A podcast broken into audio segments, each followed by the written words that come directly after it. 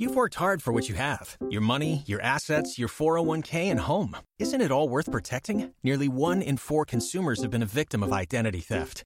Lifelock Ultimate Plus helps protect your finances with up to $3 million in reimbursement. LifeLock alerts you to identity threats you might miss, and if your identity is stolen, your dedicated U.S.-based restoration specialist will work to fix it. Let LifeLock help protect what you've worked so hard for. Save 25% off your first year on LifeLock Ultimate Plus at lifeLock.com/slash-aware. Terms apply. No.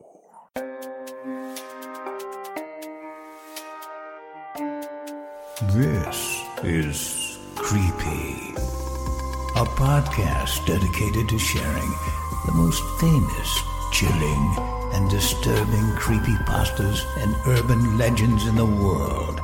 Whether these stories truly happened or are simply fabrications is for you to decide. These stories may contain graphic depictions of violence and explicit language. Listener discretion is advised. Creepy presents The 31 Days of Horror, Day 12 Halloween Punishment. Written by No One of Consequence and narrated by JV Hampton-VanSant. At 13 years old, I consider myself almost an adult. Being in the eighth grade puts me in the top tier. My people run that school. I'm told this is supposed to be my last year for trick or treating. Once I become a freshman, I'm supposed to go out and be one of the things that goes bump in the night.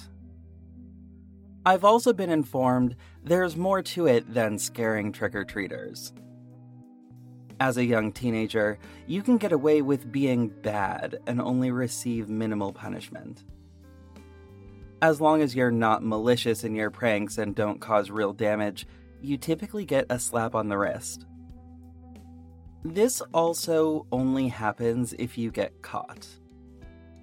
Word is that toilet papering someone's front yard is the socially acceptable form of vandalism, and typically reserved for those you have issues with. Me and my friends decided to start early. However, three days before Halloween, we were armed with a few dozen rolls and realized we didn't have a target.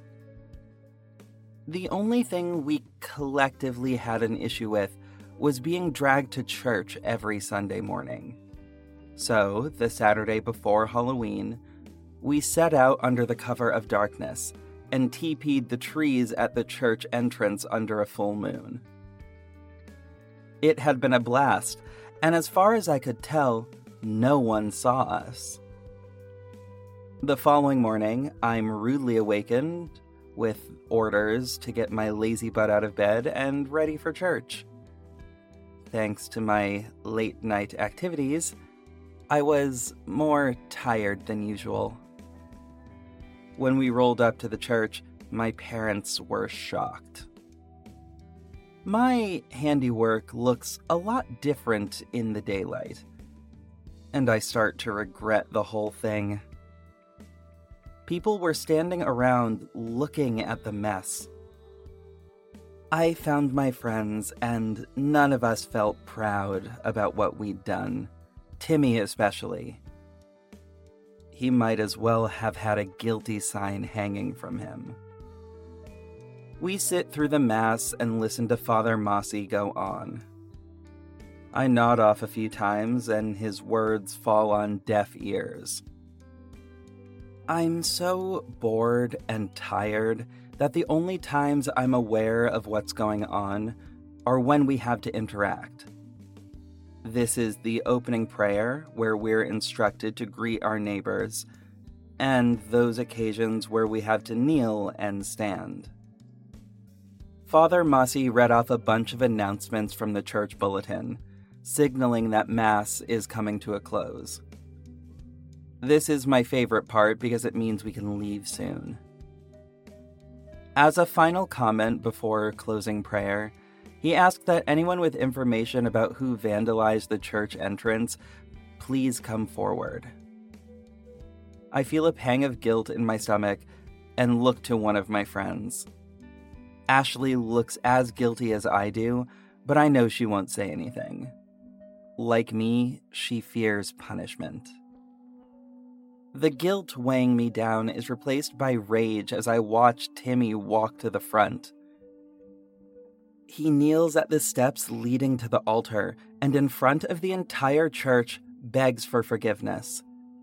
He confesses that he came here last night with Ashley, Gordon, and myself, and that we are the vandals. My parents have never looked at me with such disappointment before, and I swear I'm going to make Timmy pay for this. If he'd kept his trap shut, no one would ever have known. As punishment, not only do we have to clean up all the toilet paper, but we have to police the entire church grounds.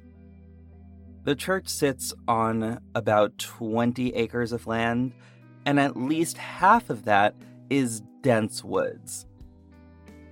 It'll take the entire day to do. Last night, I'd been fascinated by how the roll unwinds itself in flight.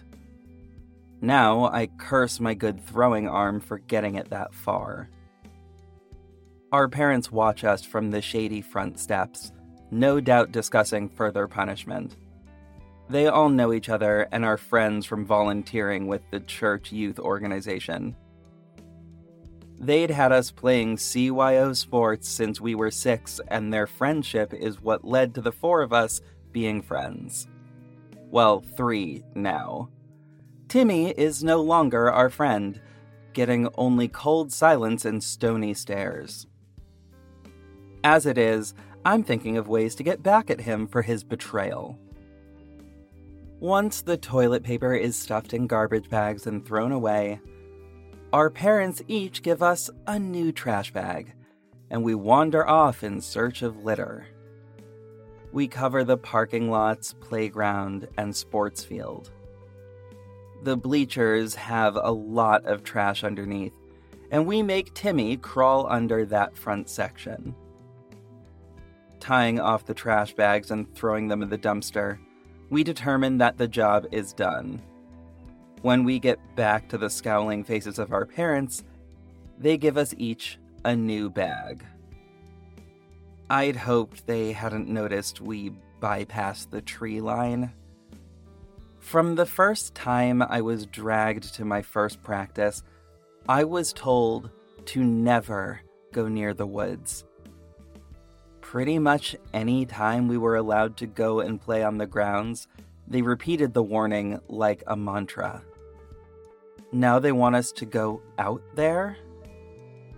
I guess their desire to punish us outweighs whatever they were afraid would happen to us if we went in the woods.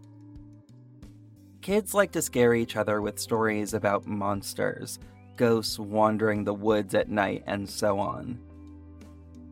One of the creepiest things I'd heard was about an old house that was hidden in the densest part of the woods. It's said to be made of stone and wood from a long time before electricity. They say that evil spirits dwell inside and will possess anyone foolish enough to go inside. No one I knew had ever laid eyes on it, and I wondered if such a structure exists. As we skirt the tree line, I notice that there are candy wrappers, soda cans, empty water bottles, and church flyers hidden amongst the trees. I'd never seen anyone out here, so it's understandable that there'd be trash that blew this far. Ducking into the trees, I began picking up the old trash, finding well known brands of soda but the designs are old and obsolete. Some of this stuff has been here longer than I've been alive. There are tons of old flyers and church bulletins, most so damaged I can barely make out what was on them. The most complete thing I come across is a missing persons flyer. The faded picture shows a boy around my age. His name had been Daniel Peterson, and he went missing back in 1978, last seen entering the woods behind Prince of Peace Catholic Church. I call Ashley and Gordon over. We'd heard stories about a kid named Danny going missing from these parts some 40 plus years ago, but like all stories we'd heard, we never believed it. Granted, there were some seriously outlandish claims as to what happened to him, but most had to do with that house deep in the woods. This is the first piece of hard evidence that there's any truth to those stories. Dropping the trash bags, we trudge further into the woods. Timmy is still at the tree line, so hopefully our parents won't get suspicious. The last thing we need is to get caught running into the back of the woods. We're already in enough trouble as it is. Youthful energy kicks us into high gear, and we dodge around trees. I take the lead since this was my idea, and I try to keep us on a straight path. This way, all we have to do is turn around and go back the way we came. There isn't a lot of grass and foliage back here, so we don't leave an obvious path. If we start changing direction, we'll likely get turned around when we try to leave, and any hopes we still had for trick or treating would be obliterated. I don't know how long we've run, but I'm sure if we shout for help, no one will hear us. The trees are getting denser, making visibility tricky. I look back to make sure Ashley and Gordon are still with me. My foot catches on something, and I go tumbling to the ground. Ashley nearly trips over me, but manages to dodge and stop against a tree. Gordon hadn't seen me go down, and I catch his foot in the stomach as he tumbles over me. It takes a minute to get my breath back. Gordon knocked the wind out of me. As I slowly get to my feet, I brush dirt and leaves off my Sunday clothes. There's going to be no way to hide the fact we both ate dirt, but we'll just omit the part about going deep into the woods. I'm just about to the point of calling the adventure and turning back, but Ashley's staring hard at something. There's a break in the trees in front of us, and something dark is hiding behind a cluster.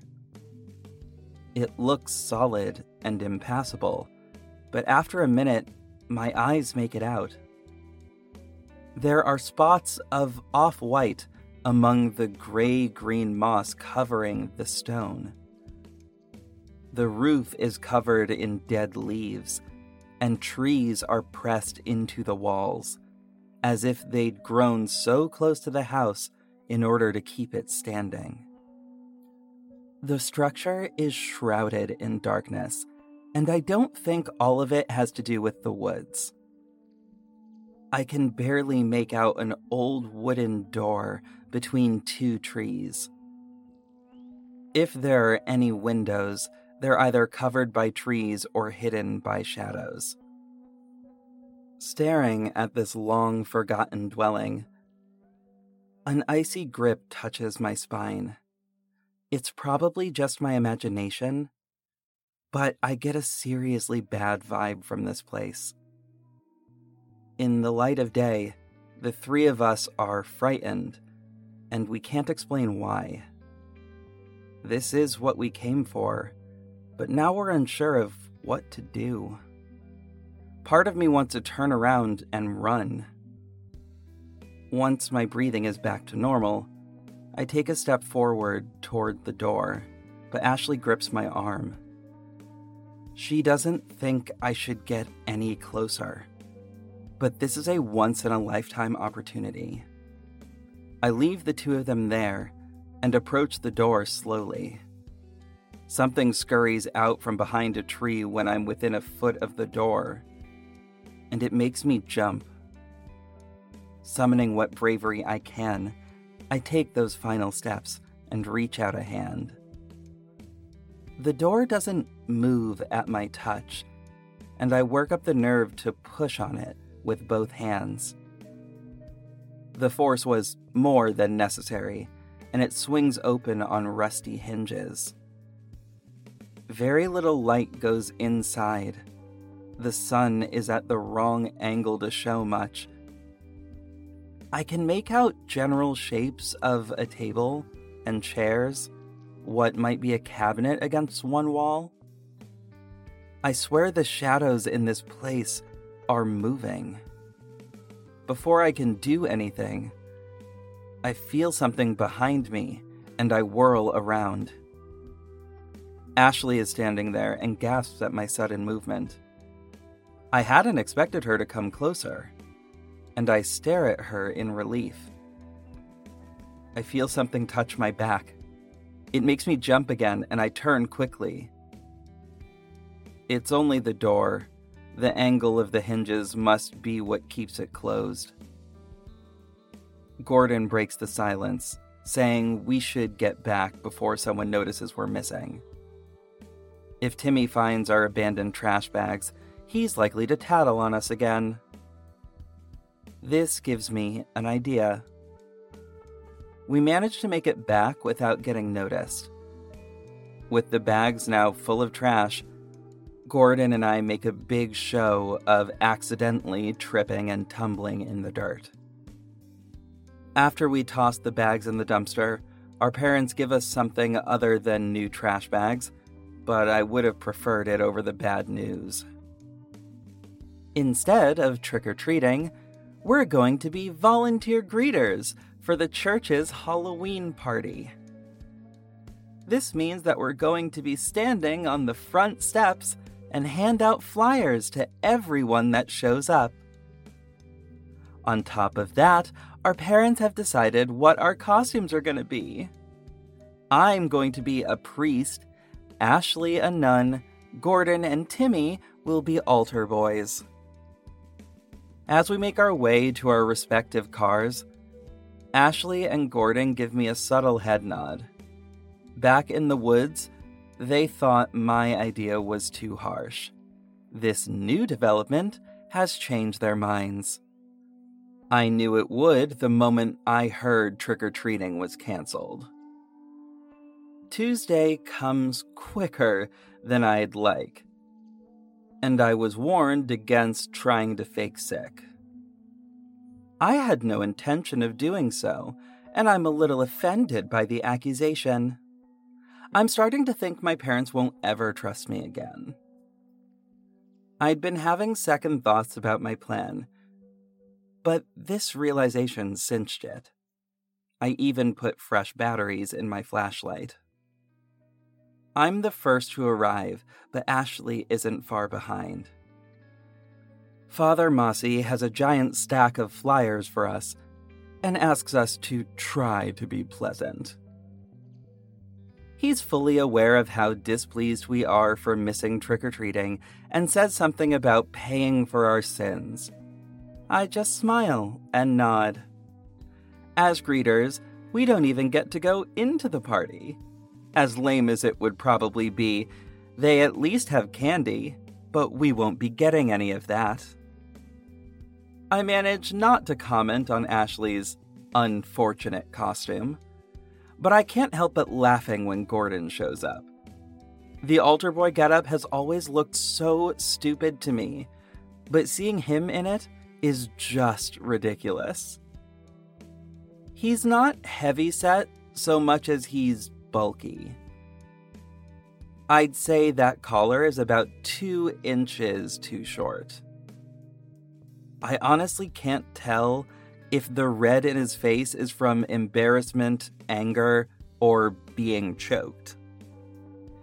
Timmy eventually shows up, but by then people have started showing up. I hand him part of a stack, and we give everyone a flyer as they enter the church. We greet them as Father Mossy instructed, sounding a little more like legitimate members of the clergy. After a few hours of that, they pretty much reach maximum capacity and people stop showing up. We've been chatting the whole time, even involving Timmy, assuring him we aren't mad anymore. We start joking around. It's sounding like old times, and just when Timmy seems to be at complete ease, we start telling him about the house in the woods. Like us, he'd heard all those stories and couldn't believe we actually found the place. When I tell him that we didn't have a chance to explore inside, the look on his face tells me he knows where this is going and that he's in. With no one around to see us, we make a beeline for the tree line. There aren't many clouds in the sky, and even though the full moon was three days ago, it's still full enough for us to see by. When we're deep into the woods, we turn on our flashlights. Wouldn't do for anyone that happens to be outside to notice one of our lights. That would put a serious damper on the plan. We go slower than last time and manage to find the house in quick time. Our flashlights don't do much to chase back the darkness that surrounds the house, and I swear I see dark figures moving around, just like the ones I glimpsed inside the house. It's like they dance in the moonlight, moving in a wavy shimmer at the corner of my eye. Every time I look over and shine my light on one of them, the beam shows nothing there. I knew this place was going to be twice as spooky at night but this is more like 10 times. I'm about to lose my nerve, and before I can suggest we get back, one of those dark figures comes at me from the side. I didn't see it until it was on me, and a scream freezes in my throat before a sound escapes. Ice grips my spine, but instead of releasing me like it did before, it spreads up until it reaches the back of my head. It envelops my entire skull before sinking into my brain, and yellow light explodes behind my eyes. I can easily see through the darkness with my new eyes better than I could with the flashlight. Glancing to my right, I see Ashley twitching as another dark figure latches onto her.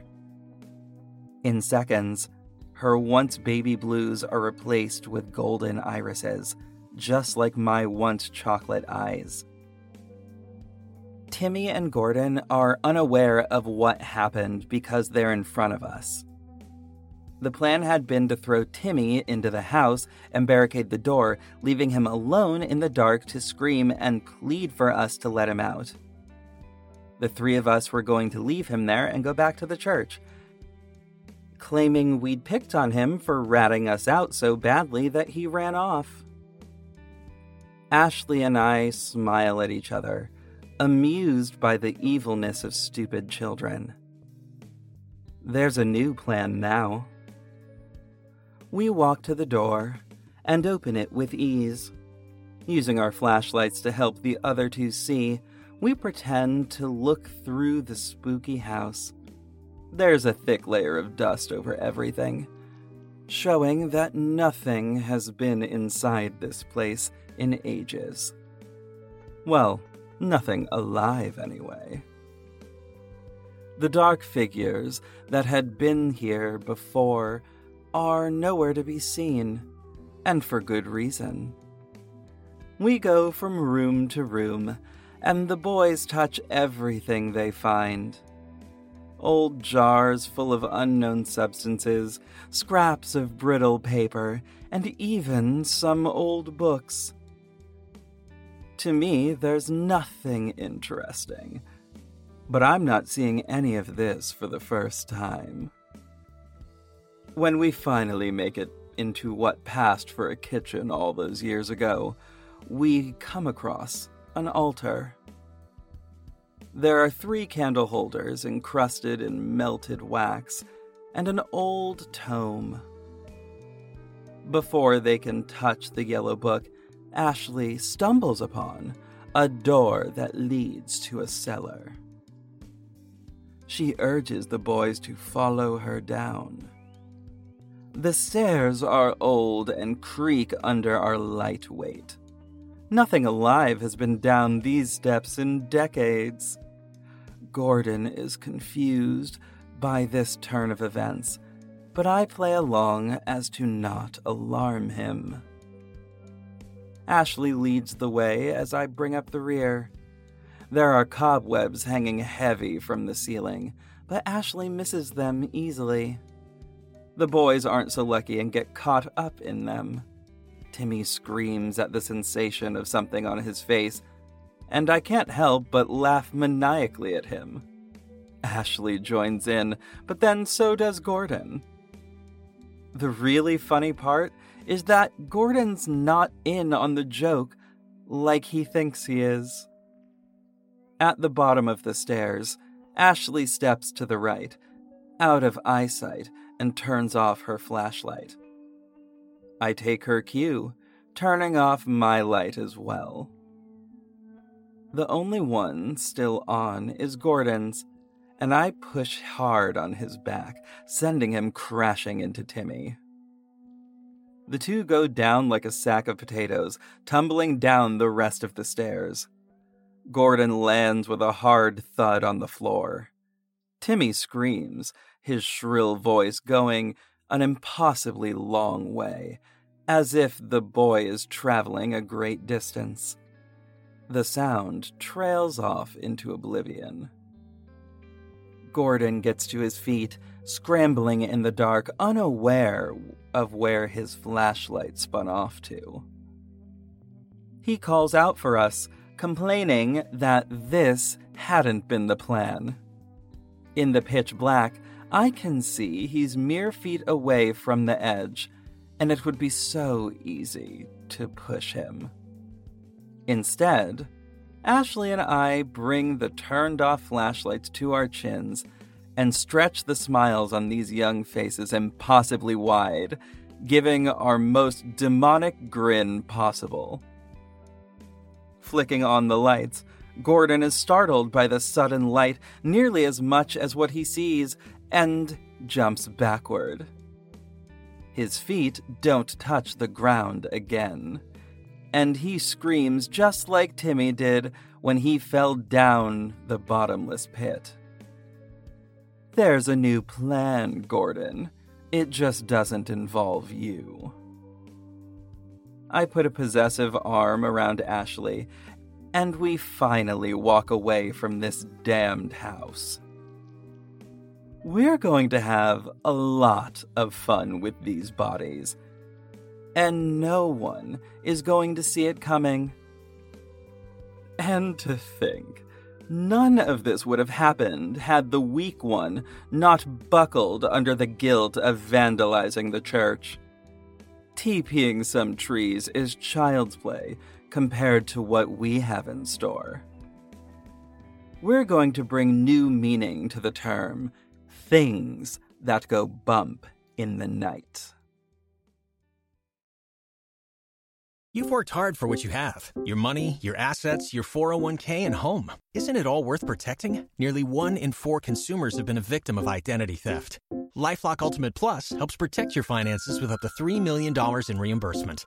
LifeLock alerts you to identity threats you might miss, and if your identity is stolen, your dedicated U.S.-based restoration specialist will work to fix it. Let LifeLock help protect what you've worked so hard for. Save 25% off your first year on LifeLock Ultimate Plus at lifeLock.com/slash-aware. Terms apply. For your bonus episode, Creepy presents Life Sentence. No matter what, remember to breathe. If I'd been born in another time, I think I would have been one of those tunnel rats in the Vietnam War. The guys who would go underground and crawl through the dark Viet Cong tunnels trying to find the enemy and not get killed or buried alive in the process. If I'd been born in another place, I think I would have worked in coal mines, riding down into the depths of the earth, trying to make a living for myself and my family and not getting buried alive in the process. Instead, I spend all the time I can in caves. The tighter, the better. Call it caving or spelunking or whatever helps you to envision what I do, what I think about all the time, what I love. About 12% of all people are claustrophobic. I bet that number goes up depending on exactly how enclosed you are. That squeeze on my shoulders, my body, as I try to crawl through a space no rational person would attempt. It's not like a hug. A hug has some kind of give to it. This is rock. Tons and tons and tons of rock that won't move or let go no matter how much you beg or plead with it. Breathe. Just breathe. I get why people are scared. When you're down there, it's a black like you'll never know anywhere else. There's nothing. And if your light runs out of batteries, if you lose your way, if you run out of food or water, if you get hurt, you're dead. It's that simple. You don't get second chances. You go prepared for the caves, and if you have any sense, you come to grips with the reality that you might die. Slowly. A parachute doesn't open, you have less than a minute. Run out of air diving, and you get a few more. Personally, that's the worst to me. The idea that I could be dying, and all the while see the light, literally, see life and air and not be able to reach it. It's like insult to injury. I'd always thought if I was going to die, I'd rather it be in darkness. Not anymore. Take a deep breath. Hold it in. Savor the feeling in your lungs. Know you're alive. You aren't trapped in the darkness, screaming for help that will never come knowing that not even your words will carry up into the light. Just breathe. Don't think about the squeeze, the unforgiving embrace of the earth around you, the darkness that feels like your soul has been swallowed by God, that you may get stuck in what will become your coffin. There are worse ways to go. I found one. I found the proverbial fountain of youth hundreds of feet underground. I found where people take problems they want to go away, but not die. I remember the idea of the Fountain of Youth from when I was really young, watching old cartoons. I think it was a Bugs Bunny episode, but I can't remember. Something about the characters jumping into a fountain, running around a few laps, then jumping out all shrunken, looking like kid versions of themselves. Can't say it had much impact on me. But I feel like that was one of those subjects that got used over and over again when I was a kid. That and quicksand. Neither seemed to be very important by the time I got to high school. I guess the shine wore off it after a couple thousand years of searching for it. First time the Fountain of Youth appeared in writing was in the 5th century BC, and stories about it kept appearing throughout history, especially in the so called Age of Exploration during the early 16th century around the Caribbean. They called the place Bimini, and people devoted their lives to trying to find the source of restorative waters. Of course, no one knew what they were looking for. It could have been a river, spring, or any other body of water. Most famous among them was Juan Ponce de Leon, or just Ponce de Leon as I heard him referred to in school. He was looking for the Fountain of Youth when he became the first European to land in Florida in 1513. Supposedly, the natives he found there told him that the fountain was in Bimini, which in my head always sounded like dude rolled up and was going to enslave or steal from the natives, or worse. And when they heard his crew talking about the fountain, just ran with it. Oh, yeah, the fountain of youth totally exists. But wouldn't you know it? It's not here. Y'all should probably leave and go to Bimini. Yeah, Bimini totally has the fountain of youth. When he returned to Florida in 1521, he ended up being killed by the indigenous people while he was trying to colonize the place. Guess he never did find Bimini. Bummer. You ever hear the saying that if you want to find something, you have to stop looking for it? Well, I was never looking for what I found. And it definitely wasn't what Ponce had in mind. I was exploring a cave in a part of the world that I'm not going to tell you about. I'm not the sort of guy to go in search new routes or anything like that. Most of the time, I follow the maps from people before me. But every once in a while, I'll get adventurous and go off the beaten path just enough to take a look around, but not enough that I'm committed to finding a way out or dying. I was working my way through a pipe. Nothing too crazy. I had a couple of inches on either side of my shoulders.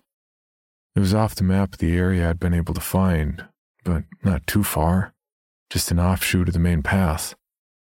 You ever seen those videos where someone pours liquid aluminum down an anthill, then digs out a massive web of tunnels? It was like that. There were so many branching tunnels in the cave that a speleologist could have made an entire career just in those caves. But that's nothing new. In the United States alone, and I'm not saying that's where I was, it's just an example, there are over 45,000 discovered caves, 10,000 of which are in Tennessee alone with thousands that have never been charted or even discovered. We basically all just live on top of a giant ant hill. I don't mean to get off topic. I'm just trying to help you understand that what I found, it was purely by chance. But I wasn't the first. I was moving at a modest pace, just happy to be there, when I came across something we call a pit cave the sort of thing to be avoided as the bottom's far deeper than light can penetrate, even with a good headlamp. It's a thing often forgotten, except by the few who've fallen in it. In the silence of caves, there are many types of visual and auditory hallucinations, so one could just as easily dismiss the sounds they hear from the hole as wind, rushing water, just imagination. Those sounds I heard were not my imagination. They were weak calls of the damned, trapped within the pitch black walls of eternity. You see, time is not something you can take with you, but it's something that can be taken away. I heard the screams of people, the actual echoing screams, like looking up into the night sky. At first, there was just one, but soon others, more and more different languages and accents, all calling up to me, or maybe just calling out in general. All of the ones I could understand hollered the same cries for help, to get them out of there. Now, I didn't have any sort of rescue gear. I didn't come equipped for vertical caving on that trip. I did what I could to calm the voices down, but they kept yelling over each other to the point where I could barely make out any one of them. One kept asking me what the date was, and when I told him, I didn't hear the voice anymore. There were men and women, and I swear I even heard the cry of a baby far off. It wasn't possible. Unless some giant tour group not only decided to go spelunking, but also all fell down the same pit cave, it just didn't make any sense. I stayed there for a while, caught in some weird sort of fugue state, just listening to them all talk and I started to form a mental picture of the voices. I saw pinstripe suits, bell bottom jeans, chaps and spurs, coonskin caps. Dozens, hundreds of people all trapped in this same place, alone in the blinding darkness. And as I started to understand, I felt myself backing away from the horrible truth. Breathe. Just breathe. I can't possibly know what I actually heard or saw there. But the longer I sat there, the more I started to understand.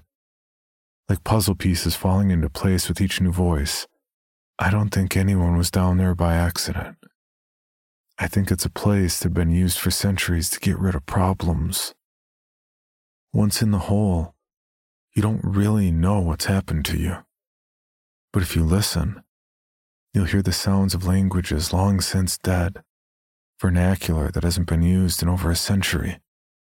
The tormented calls for help that will forever go unanswered. If you find this cave, congratulations. As near as I can tell, you've found the proverbial fountain of youth, or as close as there is to it. And if you find yourself inside, you will never grow old. and you will never die. You'll hang in a liminal space between life and death where you have neither. It's a life sentence in every definition of the word. Maybe some people get scared by that sort of thing, living forever with no senses around you, forced to hear the voices of your fellow damned. But look at it from my point of view. Take a second.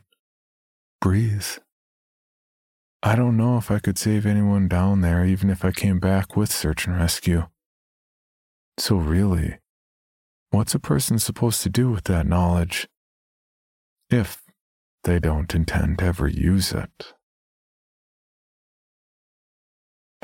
For more information on this podcast, including how to submit your own story for consideration, please visit creepypod.com. You can also follow us at CreepyPod on social media and YouTube. All stories told on this podcast are done so through Creative Commons Share Alike licensing or with written consent from the authors. No portion of this podcast may be rebroadcast or otherwise distributed without the express written consent of the Creepy Podcast production team and the story's author.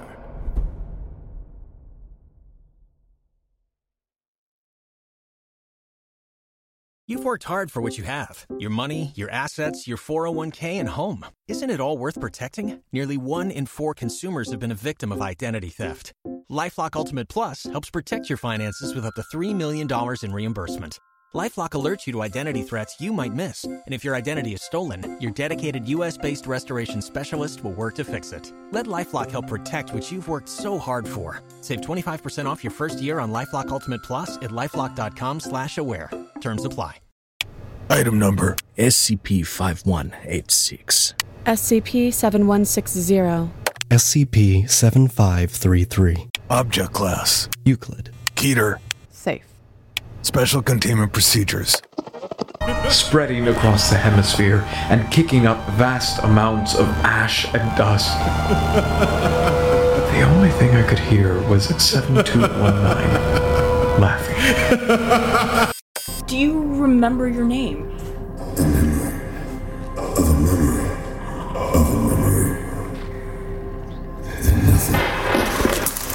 Heartland Counseling. Appointment update. I feel them again. Heartland Counseling. Appointment update. They're in my ears! Heartland Counseling. Appointment update. Nobody understands! SCP Archives is a weekly fiction podcast. Each episode, we dive into the strange, the unknown, and the. Find us on Apple Podcasts, Spotify, or at scparchives.com.